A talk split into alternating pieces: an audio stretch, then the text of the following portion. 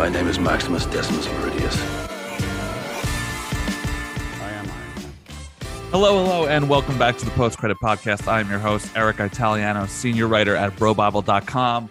Today, as always, I am joined by my host, Cade Onder, who you could find writing about video games at comicbook.com. And today we are returning to the mics to talk about Obi Wan Episode 3, just five short days after episodes one and two premiered. I'm thinking, because Disney Plus, when they first started with Mando and WandaVision, I believe they were dropping them on Fridays. And somewhere along the way, they changed their original release dates to Wednesday. So I'm assuming Obi Wan is going to be Wednesday going forward. I think they just did it on Friday last week to time it with the Star Wars Right. celebration.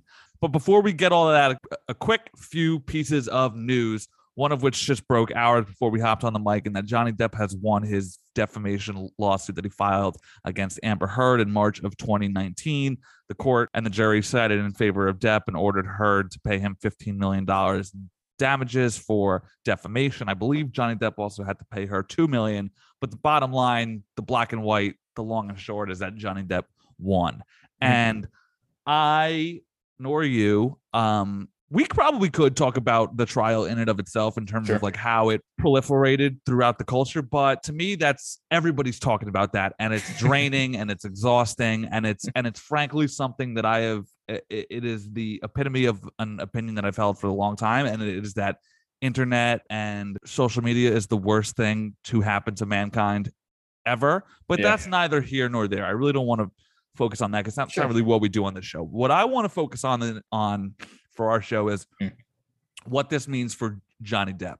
Because Mhm. I was looking through his filmography, and the last movie that he had released was last year's uh Minamata, which was a film about like a uh, photo journalist taking photos on some nuclear waste plant. But that film took like years to even get released, and I don't think it had a proper rollout in the No, United never even heard of States.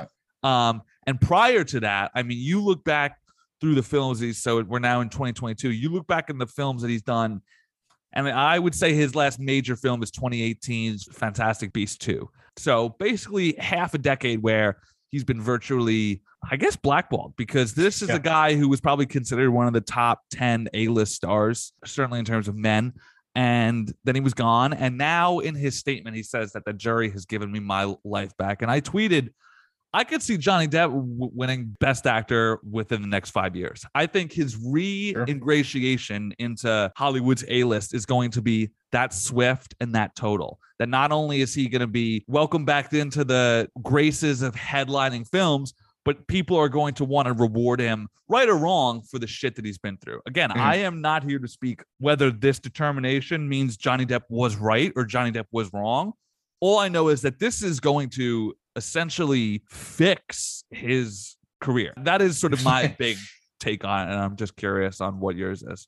Because for all your adult life, Johnny Depp Yeah. has been embroiled in this shit. Pretty much, yeah. Like uh the last Johnny Depp movie I saw in theaters was the fourth Pirates of the Caribbean movie. Mm. Um, which 2011. yeah, an incredibly unforgettable movie. Or not, it was a Forgettable. forgettable, movie. I'm sorry. uh yeah, it, it's interesting too, because like after that movie, I feel like that's when he started to kind of uh, lose his career luster. And this was still before the Amber Heard stuff. There was a period, probably like a five year period, where post that Pirates movie, he had one more Pirates movie after that that I, I've never seen. Um, Mm, it's that, even like- worse. yeah, yeah, that's what I've heard.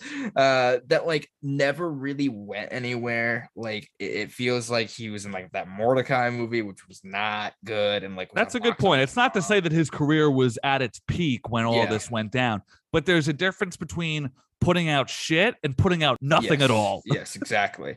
Uh, so I I think there is a chance if if Hollywood thinks that he, I, I think any studio head is looking at this right now and going, no matter what, we can get him in here and we'll just make money. Like as shitty as that might be, like he has cultivated a new following. Uh, Johnny Depp has always had a big following, but like this is another level. There are people who are championing this guy because of everything here. So I think just on, on that level, he's gonna be in something in the next five years. Is it gonna be a Marvel movie? Probably not. Is it going to be Star Wars? Probably not. But it'll probably be But a DC something. movie, Maybe I don't know. like something out of left field. I You know what don't I mean? know. Like that could be interesting. Johnny Depp as Constantine It might have I- just been a freebie right there for That's him. that's no, that's not a bad idea. I kind of like that. JJ Abrams is developing one. We'll see if that ever comes to fruition. But the interesting thing about that is now Amber Heard is in DC. And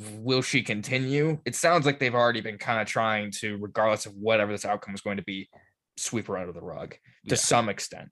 Whether that be completely remove her or minimize her role. They have already done that. Yes, I think Aquaman 2 will be her last time in that role. I think so too. And then I don't see her, you know, right or wrong, like I don't see her getting more roles after this just purely because of the public perception. I am very curious to see how this impacts the Aquaman 2 box office because of just like you know what does that do people care enough that they won't go see that movie now? Or are they not going to market her she's definitely not going to be impressed for that movie. I think that's probably safe to say. Um first movie massive hit over a billion dollars. Does that movie does that sequel retain that momentum or does this hurt it? That's Yeah. my question. Yeah, I think the key factor in all of this that yes, the opinion of the actual court matters greatly, but in the days and weeks leading up to it, you could sort of sense that the court of public opinion already made up their mind. Yes. And that the official ruling allowed them to validate that choice but it seems like people were already had made up their mind that they and again i'm sure that this is not a widespread case but just in my circles in the internet spheres that i'm in it seems like the consensus was we're on Depp's side here.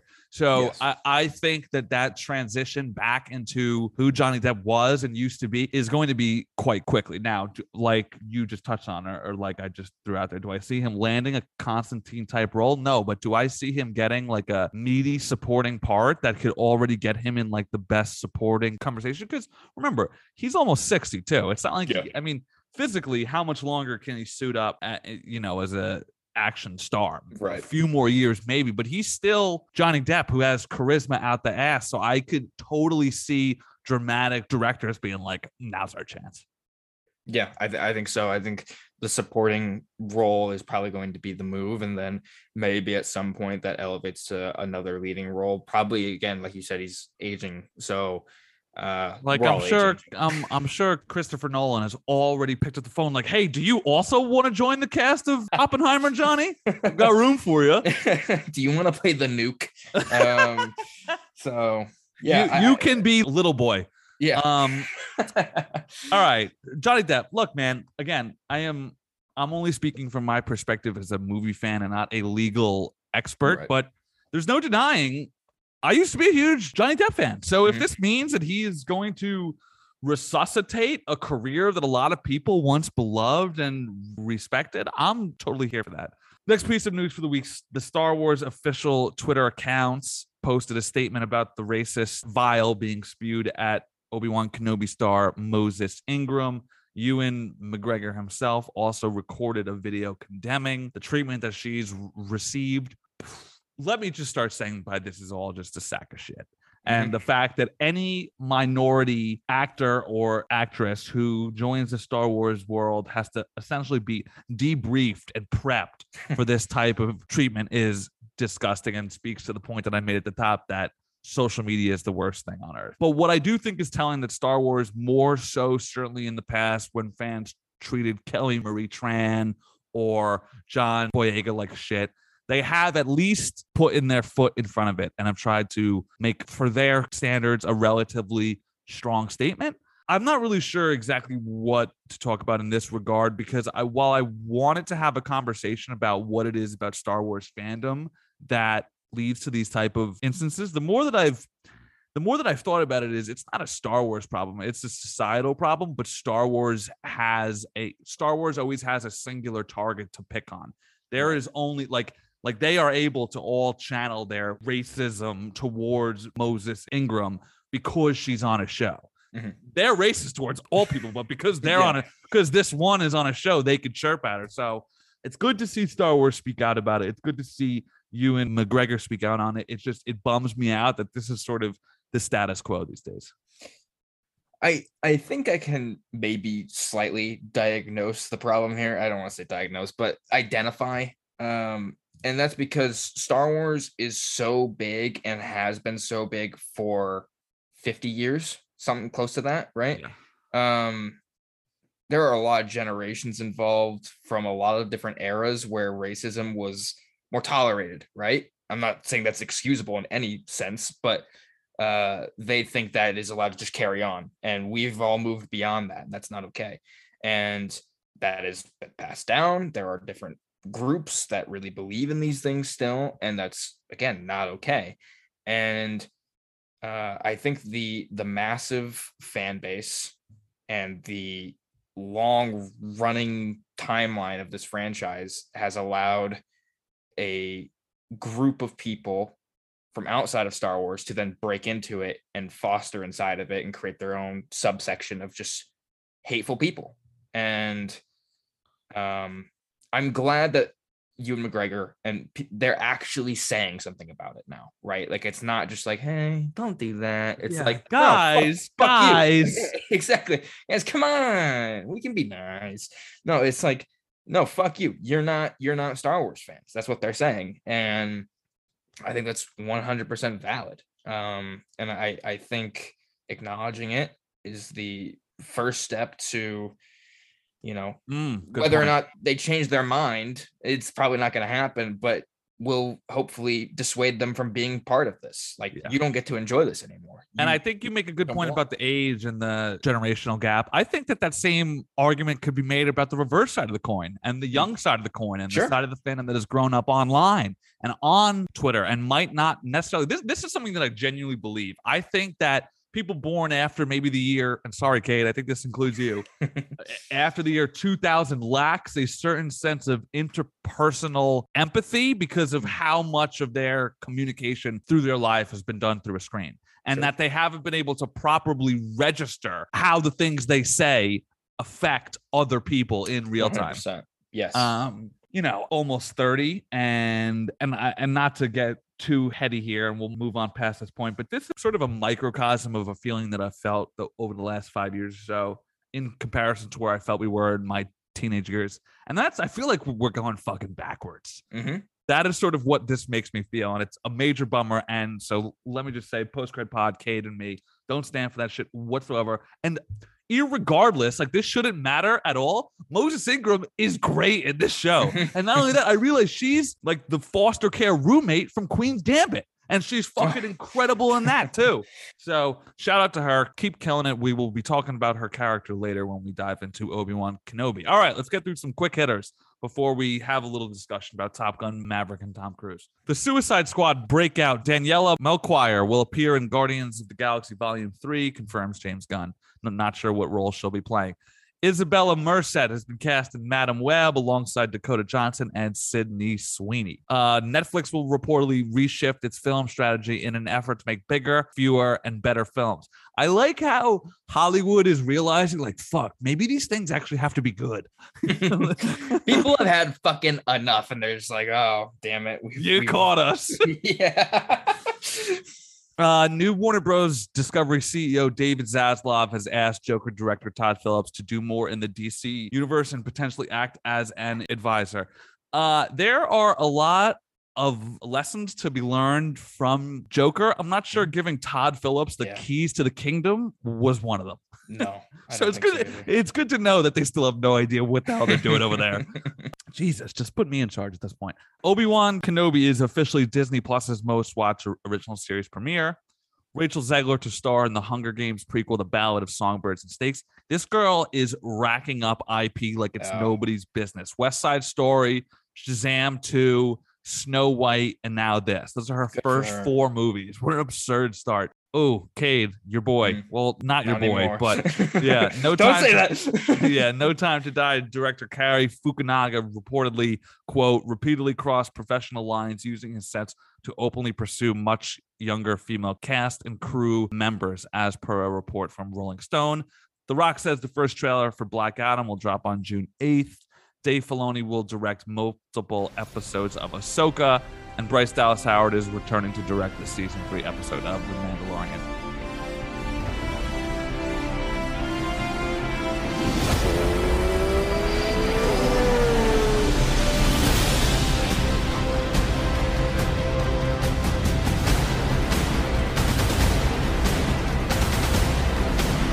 All right, Cade, let's talk about what I would imagine is your favorite topic of the week, considering you've seen this, what, three times already? Twice. Twice? Twice? All right. We were going to talk about Top Gun Maverick for a bit. Now, we Cade already shared his review last week. I shared mine a few weeks ago. So we're going to be diving into a bit more of an in-depth discussion now. Given that Top Gun isn't necessarily a plot-heavy film, uh, we're not going to be breaking it down in the way that we do usual projects, Mhm. like we will Obi-Wan later. We're going to be having more of an overarching discussion about why this worked in the culture, why this worked for us personally, and what we want to see from this franchise or movies in general going forward. So let's start with how much it's made. It has been a historic weekend for Top Gun as it broke the Memorial Day weekend record with $156 million domestic and 248 million worldwide. It is the best opening for Tom Cruise's career, which was previously held by MI6. Uh, so that's Fallout, which opened was wow, wow, which opened to 61 and a half domestic and 155 million worldwide. So Right. he's virtually almost doubled the output. And your first question here, since this is your sort of topic, I want you to take the lead and lead our discussion. Your first question is Is Tom Cruise the last true movie star? And I think that that question needs to be granulated a little bit in Mhm. terms of is he the last blockbuster Sure. movie star because I think you could turn around and look at a film like Once Upon a Time in Hollywood. People showed up to that film because Right. Leo and Brad, right? The likes of Leo and Brad are still able to sell films on their own name. Yeah. But something that I brought up when we talked about Top Gun a week or so ago is I can't picture any other star getting this kind of film made. So if Brad Pitt came out and said, "Hey, I want to make Seven 2, I, I I imagine he would have a harder time getting that over the line than Tom Cruise did with Top Gun 2. Not only that, but I think that whereas like Leo and Brad are, you know what will be a fascinating comp?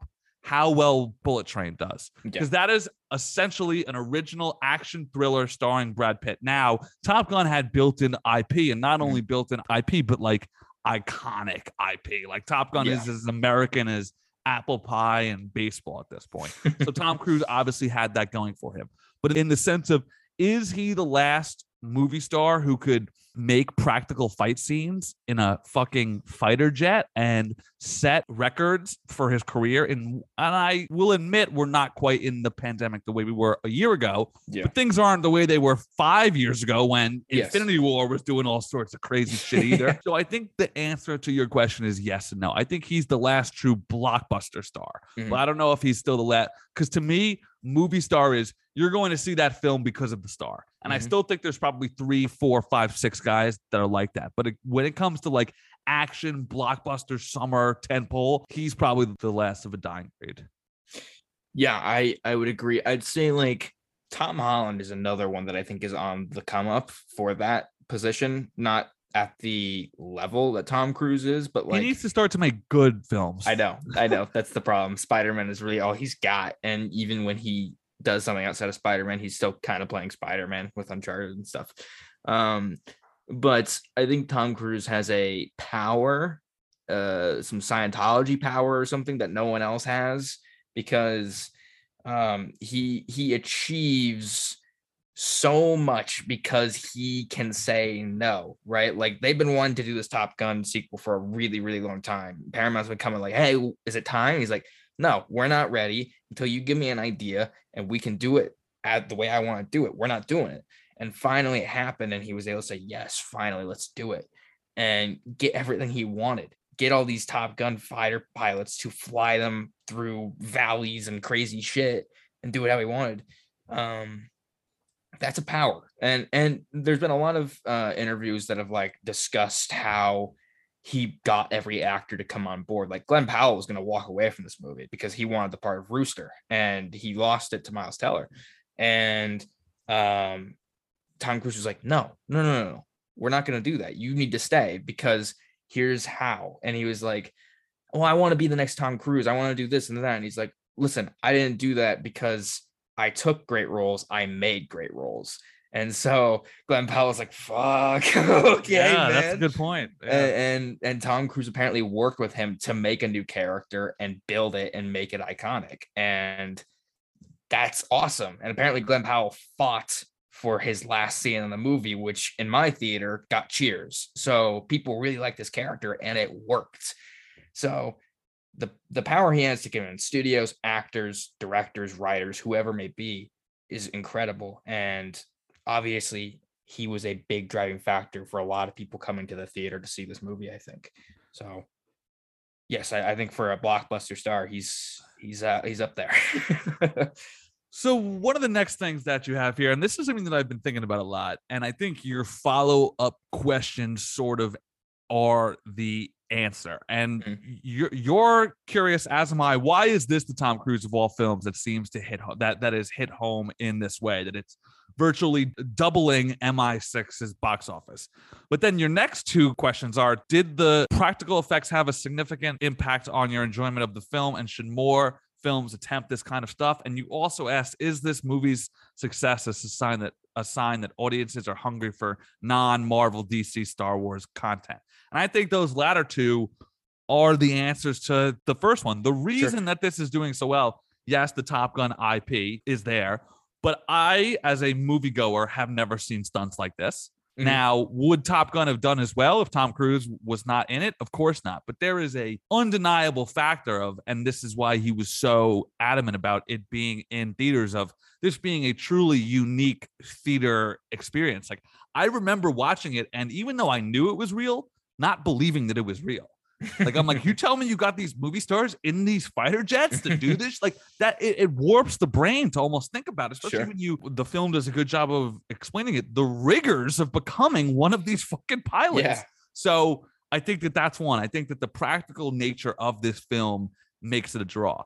Secondly, yes, I do think that people are hungry for non Marvel, DC, Star Wars content, but I think that that case is a little hard to make when this is still IP, right? Sure. So this was like, you know, you look back to Jack Reacher, it's not like that flew off the shelf, right?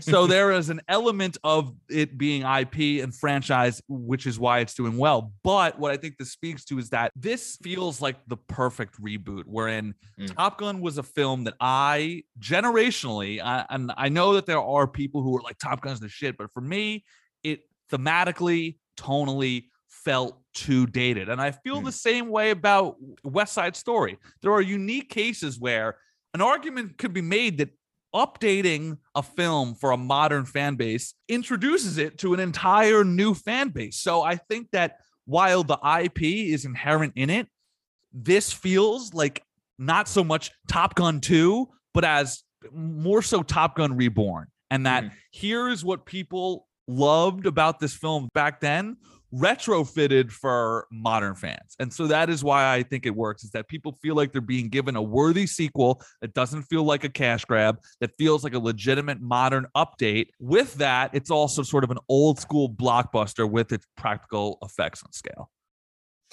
yeah there there's something to be said like yes the ip is huge but like again this movie's coming out almost 40 years after the first one right there are people who were alive with the first movie that are not alive anymore But people, I say conversely, there are people who are aware of what Top Gun is who have Sure. never seen it. yes exactly like uh a lot of people i know have gone and seen this movie like i don't i never saw the first one and like there are callbacks to the first one both nostalgia based and plot wise but uh it, it it is a movie that largely stands on its own and it's an accessible movie in that sense and so you have the ip so people who were in high school when this movie came out get to go see it and relive that and you have people who are just like i just want to see a new movie and like this is the one this is the hype train everyone's talking about this. A lot of people i know who don't go to the movies went and saw this movie opening weekend. I'm like you went and saw that? And they're like yeah i fucking loved it. I'm like that's crazy. Um there's also something to be said i think about all of the formats they've released this movie in IMAX, 4DX, and that Screen X, which is the one that has the um, walls are also screen. Have you ever seen one of these, at least advertisements for it? Uh, no, but It's I, a but I get the gist of it. it's a bizarre idea, but like there's a screen in the middle, and then the there are two screens on the side, and usually it's just like CG stuff that they add in in post. But this movie, uh, they put cameras on the sides of the planes, and so they were actually able to add additional footage for the movie in this format. So you get an extra level of experience, and like the fact that there are different ways to see this movie and experience it in completely different ways is also incredibly cool. So I, I really love that. That's just really unique to me. And then I'd say one of the things that are really carrying this film is that despite the fact that it is a massive blockbuster that relies on sights and sounds, it is a emotional film to its core. It Mhm. a nostalgic film to its core. It is a earnest film to its core. And I brought this up to Jon Hamm when we spoke. It's earnest without being corny. Mhm. Um, and I think that that is another reason why it's doing so well. So not only are you going to see a film that's going to blow your brain apart, but it's going to tug at your heartstrings too. And when Mhm. you're doing both of those things, you know, to quote the meme, this is cinema, right? Like that is when you're thrilling the mind and heart, there's really not much else you could do. So let's zoom in there a bit. I would say that the emotional core of this film was Maverick's relationship struggles with Rooster that are more complicated than just he's perceived to be responsible for Goose's death, his subsequent guilt over Goose's death, and then the nostalgia wrapped into it all. So, what did you think about the film's heart, Cade? Uh, we're probably gonna spoil some stuff here, right? Yeah. Spoiler Yeah, warning, so spoiler warning, spoiler warning, spoiler warning. I was very surprised at how invested I was into that because, like, like you said, I, I, I, the first Top Gun's a little corny. Like, there are touching moments, but nothing that I'm like, oh, goose. You know, I was never really that invested in it. But in this movie, I was like, fuck. When he's sitting outside the bar watching uh, Rooster sing Great Balls of Fire, and he just has this look on his face, and Jennifer Connelly spots it and and kind of realizes like, oh, this is actually affecting him. I was like, oh, that's that's amazing. And Tom Cruise, It's a great dramatic turn from Cruise for sure. Yes, he he he does some good acting in this movie with just like his eyes and his face that I really appreciate. Um, but this scene, the Val Kilmer scene, and some other stuff. Um, it it is a strong point that I think has the greatest payoff of like many movies of just like they're embracing, they're hugging, and uh it's just like so happy. You're just like, man, boys being boys, let's fucking go. And it's just a good time. And and there's a scene where he's he's in bed with Jennifer Connelly and um he's telling her like I can't tell him that his mom asked me to do this because then he'll resent her. And then he's thinking like, but if I send him on this mission, I could lose him forever. So like regardless, he's like, I it's a lose-lose situation for me. And he's at this like really uh conflicting point that is just like there's so much drama here that I just wasn't expecting. And it's very moving. You're just like, man, I I'm shocked by how much I care about this. And what it and what it does well is you're able to connect to Maverick, even if you may not have connected to him in the first film. Yeah. Um, probably the crux of the emotion, as it is in most film, is the third act and whether or not our two heroes are going to live. Now, the debate is: Do you think Maverick would die? Because the film certainly, while I wouldn't say teases it, given the sort of um, like you said, like that scene of him longingly looking in on a rooster, like it just had a very sort of farewellish vibe to it. And had this film been made 20 years ago prior to the franchisefication of Hollywood, I would have said yes, he would have died like a uh, gladiator, not Mm. word for, but in the sense of like to really hammer home that emotional punch in Mhm. the end. But because we live in a world where if Top Gun 2 does well, why would we not make Top Gun 3? I never really expected him to die. Now, I didn't think that this film would do as well as it's been doing, but I also thought it would do well enough that killing off the film's namesake was never going to happen. But the flip side of that coin is should he have died? What do you mean by that? Plotting wise, would it have made a better story if he died? Thematically, would it have made more sense? What exactly do you mean by that? So I I think this movie hammered in that he was gonna die, in my opinion. There are multiple moments where he he has this like big goodbye to Jennifer Connelly in the the white navy gear, and then he tells Rooster uh, as they're about to say something on the the tarmac, he's like, "We'll talk when we get back." I'm like, "You're not fucking coming back. It's over. Sorry." right, Uh, right. and there's a lot of other things like that that's like he's so dead it's so so fucking over for him and and so i was expecting it and then in the in the movie the plane goes up and he sacrifices himself and i was like that's it that's over and i guess what i mean is like would that sacrifice have meant more for the emotional through line of the story I mean, or yeah, okay with- absolutely. yeah yeah, absolutely. I mean, the scene where they bury Iceman alone, I could only imagine if they did that same thing for Maverick. Right. Yeah, it's it's super interesting because Tom Cruise, as far as I know, has never died in a movie like in the heroic. Leading man role, as far as I can think. right. Um, so I was like, is this the one? You know, because it seems like at some point in your career, you, you gotta do it. I'm sure there Uh, was a draft of the script in which he dies. Sure. Yeah. And and I was like, someone has to come out of this movie dead because throughout the movie they also hammer it. This is the most dangerous thing anyone's ever fucking done in their lives. and I'm like, all right. And he says, no one, someone's not coming back from this. I'm like, yeah, it's you, buddy. And uh, I was just so gearing up for it. And when he wakes up in the snow, I was like, oh my god! Not only is he still alive, we're getting Maverick on the ground doing some cool like espionage shit almost yeah. and now Rooster's here. And I thought maybe he was gonna die at this point. And then there's a lot of fake outs in this movie. Like there are like five different death fake outs. And uh even at the very end, when that other fighter plane is coming towards them, I thought that was Hangman and he was going after them because he thought there was an enemy F-14. Right, right, right. I thought right, that's right. what was happening. And then I rewatched the movie and they say, oh, it's an F 14, it's Maverick. But in that moment, I wasn't, I didn't catch that. And so I was like, oh my God, he's going to kill them. so, I knew he'd save them. I was thinking to myself, there's no way they're gonna let them get Right. this close. yeah. yeah. Uh, and then the final point here, I'm gonna leave to you. Do you want to see a Top Gun three, or should they leave it alone? Tom Cruise was able to uh, keep them away for 36 years, you know, and make sure they didn't make it until it was right. So I, I feel like if they do it again, they'll do it when it's right and not do it because there's pressure. But I, at the same time, Physically, like, though, physically, and as much credit as you out. want to give Tom Yeah. Cruise, Cruz has a ticking clock here. He Oh, doesn't have 36 physically, right? So as much Yeah. credit as you want to give Tom Cruise for being able to extend the movie star action star lifespan, which he undoubtedly has done and will continue to do, the literal physicality of performing these stunts are different than like running and jumping. You know what I mean? Like the G force does things to your body that an older man I don't think could take. So if they were gonna do it, I think that they've got a clock of about five years. Yeah, I think so too. So if they can come up with something in five years, I'm down for it. But at the same time, I'm like, can you capture that lightning in a bottle again? Because Yeah. like there's th- this movie, I think we've talked about it. The first movie has like a 50 something percent rating on Rotten Tomatoes. The second one has like an almost 100 percent.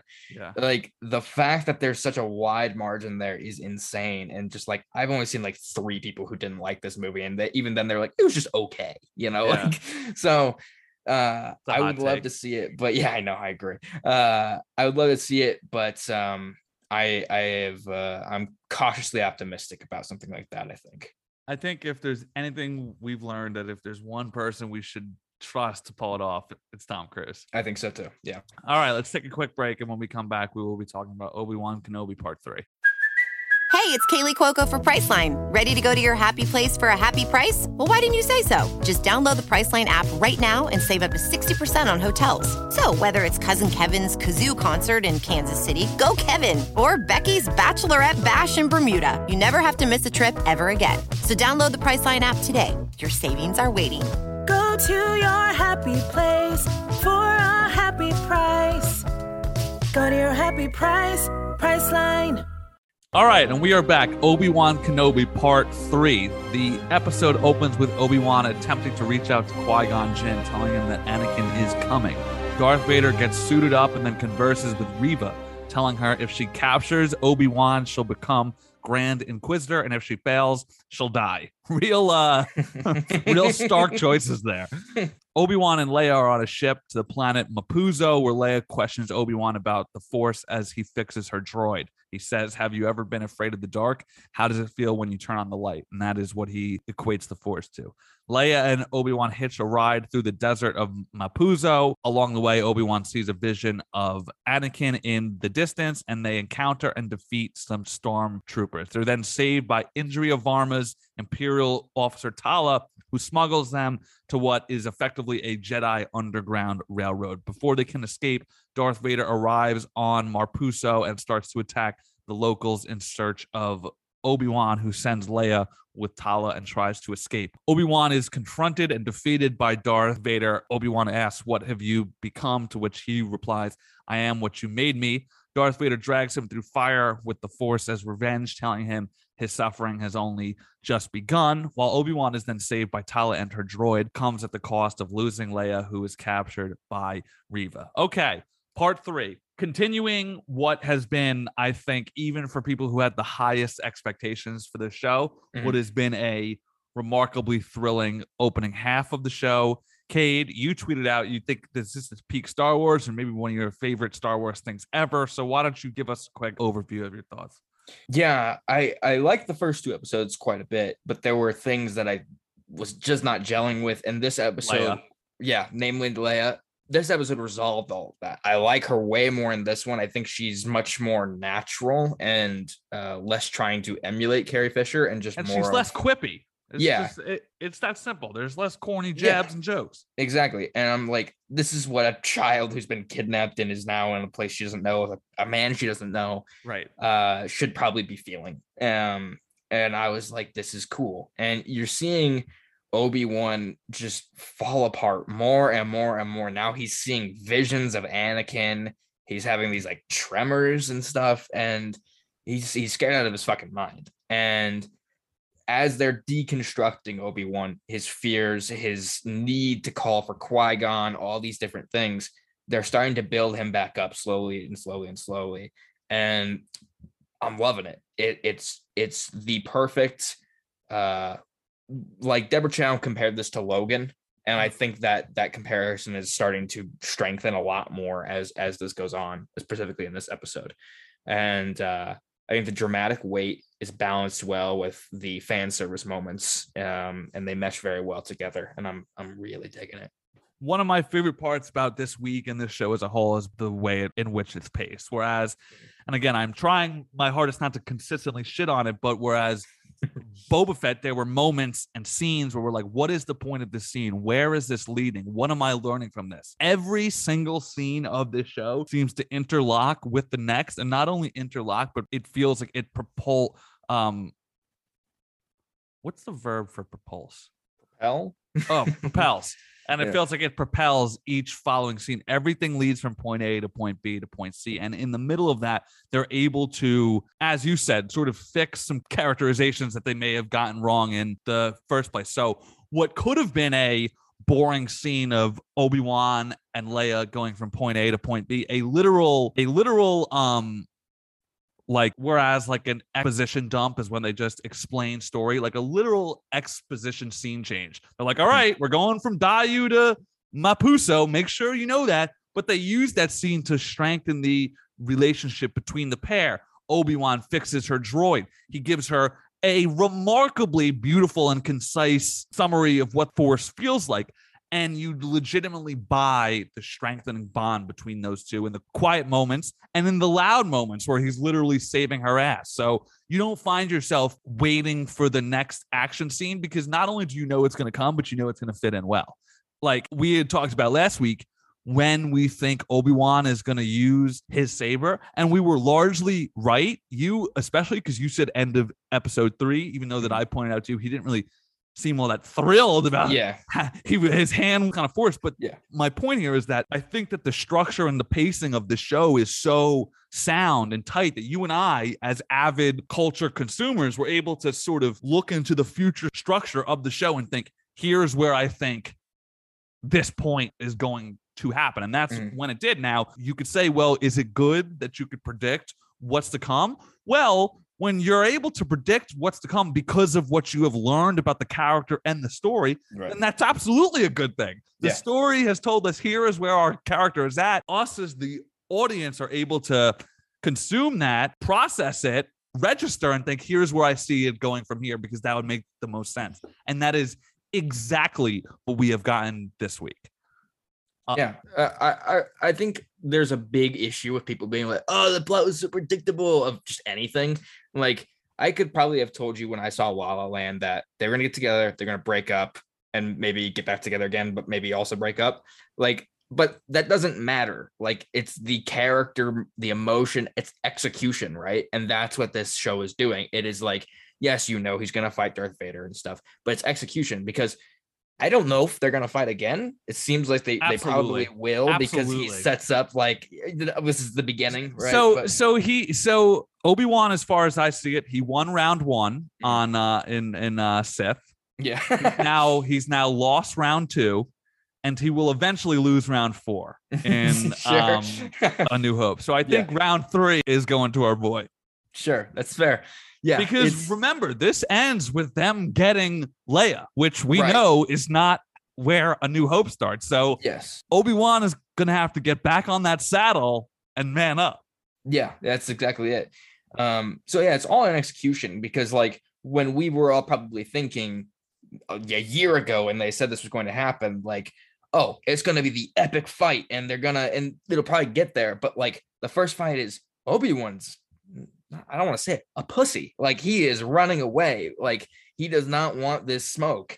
And fair play, because fucking Michael Myers and the Terminator's after him, and it's terrifying.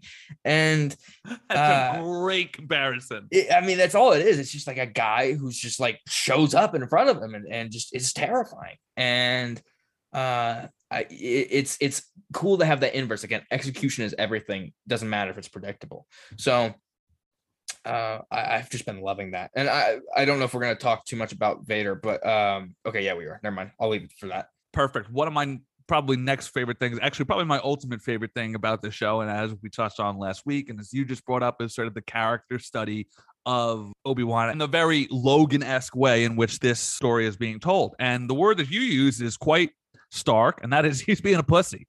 Mhm. And I love this. When I tell you I love this, I fucking love this because his outright fear in facing Darth Vader, while it is objectively pathetic and Mhm. also heartbreaking, it's wildly real and Mhm. compelling. So if you're him, you've spent the last 10 years thinking that this person who you ultimately wronged, the greatest failure in, in your life, was dead. So while you have regrets over it, you think to yourself, well, at least the story stopped there. Yeah. Guess what? Nope, you're wrong. So his greatest regret and fear in life has literally now come to life, right? It's like a walking ghost. Okay, so there's that. Not only that, but said walking ghost, as you just put it, is a combination of the Terminator and Michael Myers. So not only is he now having to face his living fear, but his living fear is the most all conquering force of evil in the galaxy. Mhm. And then C, he just doesn't have it anymore. He ain't that dude. The way that I put it is he's basically like Logan without those steroids. Like Mhm. before he juices himself Right, yeah. up, that is where Obi-Wan is at at this point. And I find that and the reason that I say that I know that they're going to fight again is because as much as we want to maybe give this show credit for leaning into Darth Vader's brutality and his pure evil, the lasting impression of Obi-Wan that this show is going to leave us with is not going to be damn he got his ass whooped. You know what I mean? Like Yeah. there is going to be a moment where he redeems himself in that sense. But until we get to that point, him being as we talked about essentially this galaxy superhero and having such evident relatable feel for the first time in Star Wars it feels like the characters in that world are as scared as Darth Vader as we are. Like in those first three films, Leia would like shit talk them, Han Solo and them, and when they got screwed by like Lando, they all sit down at a table. And yes, I'm sure they're terrified, but the fact is they're squaring off with them face to face. Obi Wan is literally tucking tail and running. So to see a mm. character of such esteem brought down to these lows, have the emotional, mental, physical, spiritual piss beat out of him in all directions. Not only is he catching heat from the Sith, he's catching heat from Owen. He's got to watch Leia. He's got responsibility to the Organas and to Qui Gon. And so the way, and you said the way that they're deconstructing Obi Wan and bringing him down to what I think next week will begin the process of bringing him back up to me has been fascinating because you know compare Obi-Wan now to how we saw Luke in Mando season 2 right? He was a fucking tank. Nothing in the galaxy could stop him but this is a completely different ideology of what a hero in the Star Wars world could look like. It is a different ideology than they've ever really shown us with the Jedi. Like the Jedi like Yoda would fail and then he would fuck off and like Mhm. leave, right? But now we're seeing a Jedi live with their failure and having to right those wrongs while that failure tries to suck them back into the past. It's just working extremely well on a character level. And that is ultimately what these shows are for, right? Yeah. Uh the the the have you ever seen those memes of like guy gets broken up and he goes to the gym? Uh I need something more specific, but I I, don't know, just like he goes to the gym and, and he's like, I'm gonna I'm gonna make her regret it, right? And he's Right. gonna work his ass off in the gym. That is Darth Vader right now. That is Anakin Skywalker. He's had 10 years to make Obi-Wan fucking regret it. He's like, I'm gonna hit this fucking weights and you'll see in 10 years. yeah. Patience is this guy's virtue right now. Um yeah it's it's it's a tremendous uh amount of confidence i think to be able to say we're going to spend three hours with a guy that you love the guy you've wanted to see a tv show about for at least 10 years if not more. And we're going to make him look pathetic. And to have the confidence to go for it and really not just like make him seem like weak. No this guy's at the lowest of the low right and and and sell that to the fullest extent. Mm, Good on you, Ewan McGregor, for wanting to do that and not wanting to be seen as the toughest of the tough. Um, is is so awesome, and it, it's also very cool. I think Leia is just a reminder of his failure, right? Like this is his, you know, failure, failed mentor or uh, failed Padawan's child, and he has to take care of it on his behalf essentially. It's like that's that's a crazy layer. Yeah. um and, and it's just there there's all this interweaving drama and like it's a very simply told story but all of the layers to it are there. And if you're a really big star wars fan and a big fan of the the tragedy of anakin skywalker and obi-wan kenobi you're probably eating this up So let's swing to Darth, who is, I wouldn't say the main character of this one, but this felt very much like here's your Darth, right? Like he, Right. you want Darth Vader, here's Darth Vader. Now, well, one thing I want to say quick is I was I was struck by his lines. Like I felt like he was basically like a rapper spitting like one-liner Sith bars. He Mhm. says in this, "I am what you made me. The years have made you weak, and you should have killed me when you had the chance." That is like a that is like a triple crown of like villainous sayings. You know what I mean? So, like, I- yeah. I just like love how like a little cliche, but it works in the context of their relationship. All these lines work, and it sort of adds to that pathos of teacher and student, failed master and failed apprentice. right Um, but I think the aspect of Darth Vader that Dar- Darth Darth Vader, it's like the spaceballs version Darth Vader that struck me most, and this is what struck people most the last time we saw him in Rogue One was Right. his brutality. As we touched on in the top, he tells Reva either succeed or die. Mhm. He goes through the town square, slaying innocent women and children for no other reason than he wants to. And he literally tortures Obi-Wan. Now, do you think that any Star Wars creative who gets their hand on Darth Vader are sort of making up for lost time? Because what I find fascinating about Darth Vader is he famously in, in like a New Hope, right, was only on screen for eight minutes. Mhm. Or the same thing that goes with Boba Fett in those OG films. Their villainy and their aura was largely based on reputation and not actual tangible screen time. right So every time I've seen Darth One in a mo- Darth One, Jesus, Darth Vader in a modern context, such as Rogue One or like this, I feel like they're going above and beyond to illustrate just how fucking terrifying this guy would be. And I think that that is sort of whether it be the scene of him suiting up or him slaying women and children or him even having a casual conversation with one of his minions. They try so hard to make you and everyone in the galaxy utterly terrified of him. And I think they succeeded wholly here. yeah uh there is like i think it's i think it's like a teenage boy at one point goes like hey get off my dad or whatever and he just He pushes him against the neck. wall and snaps his neck without without even fucking turning like you And know we like com- i would turn this knob And we were talking last week how we gave them a little credit for the fact that they had Reva cut that chick's hand off, Yeah. but then there was no blood and no screaming. They didn't cut the camera here. They No. showed that kid's neck snap.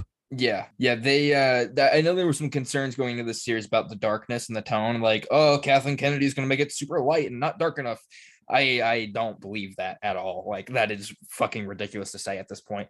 Um, because Darth Vader like just destroys this village of people. And then he does he he burns Obi-Wan alive as he was burnt in Re- Revenge of the Sith, right? Like he's just doing like I imagine if they if they do another little torture scene of Obi-Wan, it's going to be something else. Like he's going to like be like this is something I've had to deal with. Now you have to deal with. It. I don't know But what that's that a be, bummer. but- But that's a bummer in light of the conversation we had in terms of surprise versus suspense.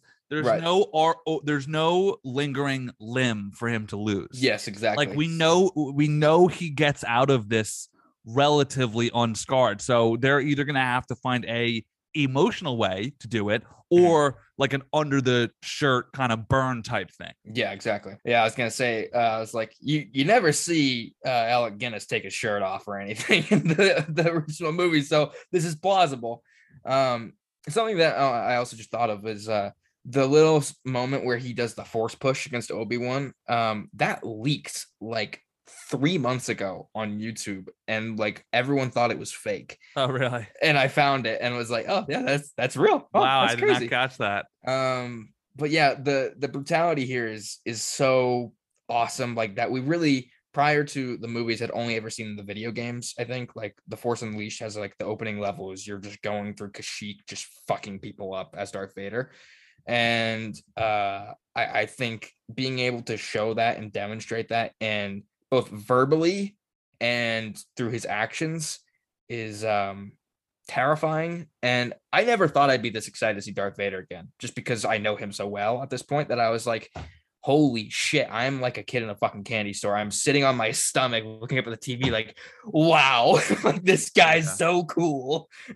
and that's hard to do right to reach the other i mean darth vader is thought of as one of the greatest villains in the history of american cinema right Yeah. So to have that bar ever present, always hanging over your head, and to be able to not only reach it, but clear it to the extent that fans, as far as I've seen today, are losing their fucking minds over Yeah. this version of Darth Vader, that's a hard thing to do. And the fact that they pulled it off, it's like, you know, it's almost like look how thoroughly Jared Leto's been cooked for his Joker, right? like if you take the slightest misstep, Mhm. people are gonna know and they're gonna be on Mhm. your fucking ass about it. So to hit the bar here, it's great. Let's talk about Darth Vader and Obi Wan's duel. Sure, I mean we talked about this a bit since you brought it up. I wrote it down like this: Surely they'll duel again.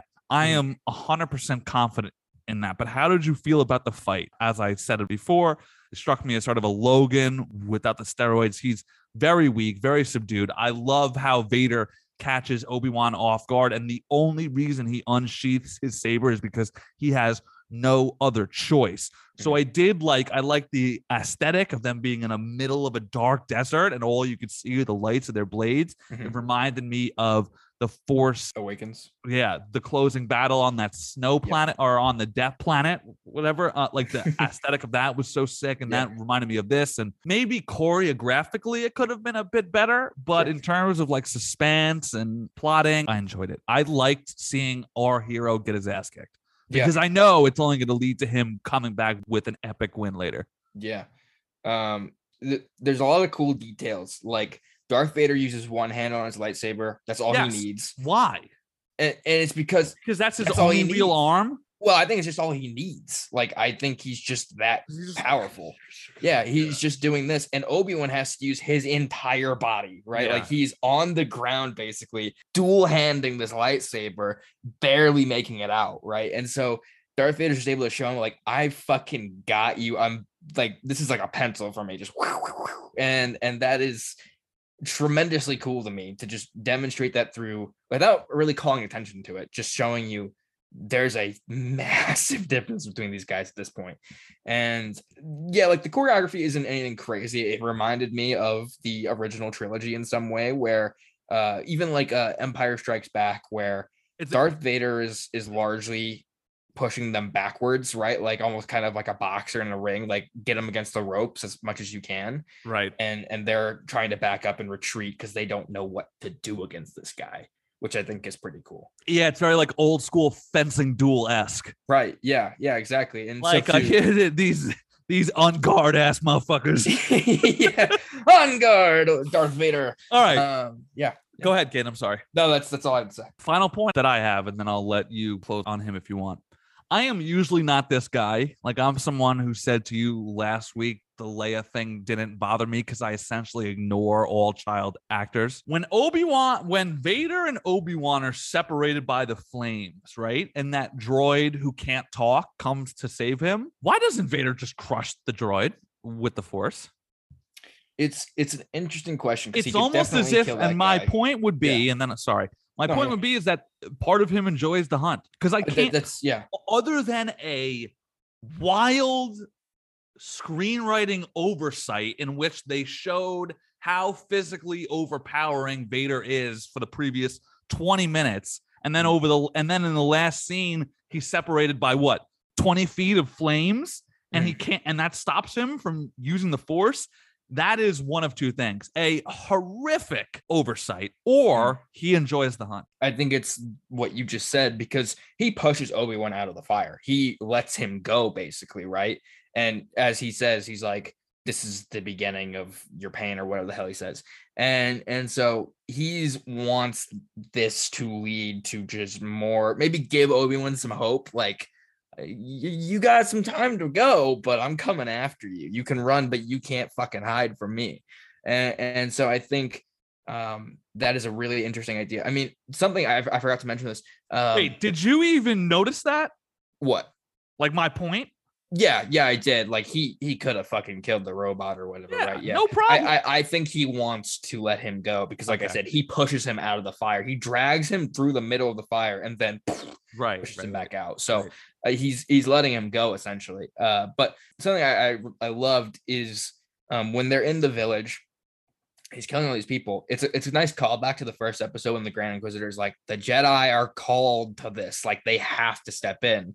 And and i think vader is doing the same thing where he's killing people hoping it'll lure obi-wan out and obi-wan runs away. And and Right. it, it also goes back to what i said last week about like this is a guy that charged in to fight General Grievous in a room full of an army of droids, and now he's on the run. And it's that a great- so cool. And it's a great bait and switch because when he sends off Leia, you think he's gonna have his like sheriff moment, right? He's gonna step out in the town Yeah, square yeah, and face him off one on one. Complete does. opposite. Yeah. He tucks tail and gets the fuck out of Dodge. Yeah. Yeah, yeah. I know he said he's like, I'm gonna get him away, and I I, I get that that's also part of the same plan, but the, the idea would be I'm gonna hold him off here and not somewhere else. So yeah, it's it's so cool, man. All right, let's talk about Reva, a character that I'm getting confused by. So I've seen in the last week there's speculation that she's one of the younglings in the opening scene. Mm. And that would explain sort of her revilement towards Jedi and why she said last week something along the lines of like, you can't trust them, don't help them because they wouldn't do the same for you. So that would explain sort of why she's on this march. But this character confused me because I feel like they're setting her up for some kind of twist. I don't know if it's going to be a twist to the good side. Mm. But the way in which her character is being handled, whereas like she's trying to impress Darth Vader, but also Darth Vader is the greatest threat on her life at, at the same time. I just, this character feels like she's going to have a resolving moment, and I'm not sure what that is. Are you getting that same vibe? Yes, there's something off about her, like because they're spending a lot of time on her. She is like a secondary character, right? She is almost like the second protagonist in a way from the opposite side. So exactly. it seems like there has to be some sort of heel twist with her beyond just like she accomplishes her goal. Because I just don't think that's an interesting arc, but I don't I don't know what it is. Yeah, and they spent that time last week trying to make us sympathize with her when they had the Grand Inquisitor be like, "You're the least of us. You came from the gutter." So Right. there's just they're they're teasing out these little threads. I'm not like so she now currently has Leia, right? Maybe something Leia says to her, or something or a conversation that they have may not switch her to the light side, but she may let her go or something along those lines because Right. I just don't think that this character's arc is going to begin and end with she's evil as shit.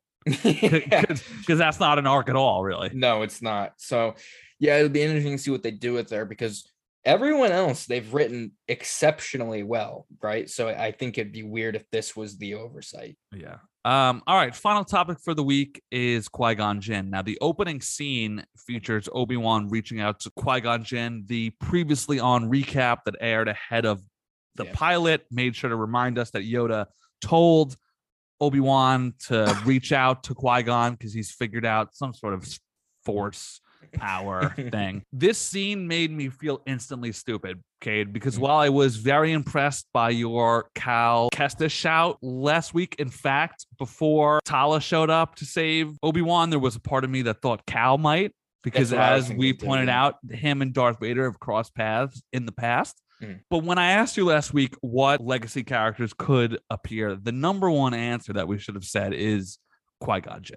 I forgot to say it because I remember like thinking when they said it in the recap, it's like the last thing you hear. I'm like, that's intentional. That's obviously coming back. Yeah, he's coming back. Yeah, absolutely. So that's just about it. I mean, now they have this week Obi Wan clearly trying to make contact and reach out. Now, I wonder if they're going to save Qui Gon for the finale. This will be the first time that Liam has played him in quote unquote live action since 1999. So it's been a long fucking time.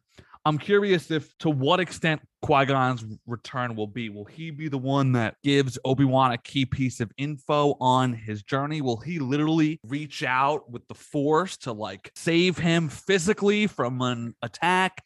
I think there's a couple ways that this show can use the Qui Gon card that they have. I'm not sure which in which way they'll do it, but what I can say is that I'm thinking it's going to be like a end of season last rope saving their ass type thing. it's it's interesting because I don't I don't know if he can physically reach out from the dead to eh, like do something. You know, I don't know what the limit. I mean, Star Wars. No, I know, but Star. Wars can always Yeah. invent new force power. Yeah, it it doesn't matter. Um, it's interesting though because Obi Wan didn't just fail Anakin. He didn't just fail the Republic. He failed his master, right? Like so, there there the layers again. They just keep going, and um, th- they will talk. And I I would imagine more than anything else, it is a empowerment speech, like almost like, hey, great power comes great responsibility. Hey, my guy, you're fucking Obi Wan Kenobi. Yeah. Quit Get bitching. up. Yeah, Yeah, exactly. yeah. Like you promised me, go fix this. Right, yeah. And and I Maybe think that next week, where our boy is so. down in the dumps, all burnt up to a crisp. it wouldn't surprise me if he's laying on a bed or something and is trying to reach out, like, give me guidance. God, please. I am so fucked up. What's that? Oh, from uh, Uncut Gems. I'm so fucked up. yeah. All right, I think that'll do it for this week's episode of Obi Wan Kenobi. If you enjoyed our show, make sure to leave us a five star review on both Apple Podcasts and, as I noticed recently, Spotify has introduced a rating system for its podcast as well. You can't write a review, but you can leave five stars. So, Apple Podcasts, Spotify, please rate us. Please follow the podcast account on Twitter at PostcredPod. Follow Cade at Cade underscore Onder. Follow myself at Eric Italiano. Follow a new project I'm trying. It's at fake CBM quotes, fake comic book movie quotes. Just trying out some memes and stuff like that. If you enjoy the content that I post on Postcred Pod, then I think you'll like this as well. Enjoy Obi Wan Kenobi episode four. We will talk to you all next week when that drops. We've got The Boys season three premiering on Friday.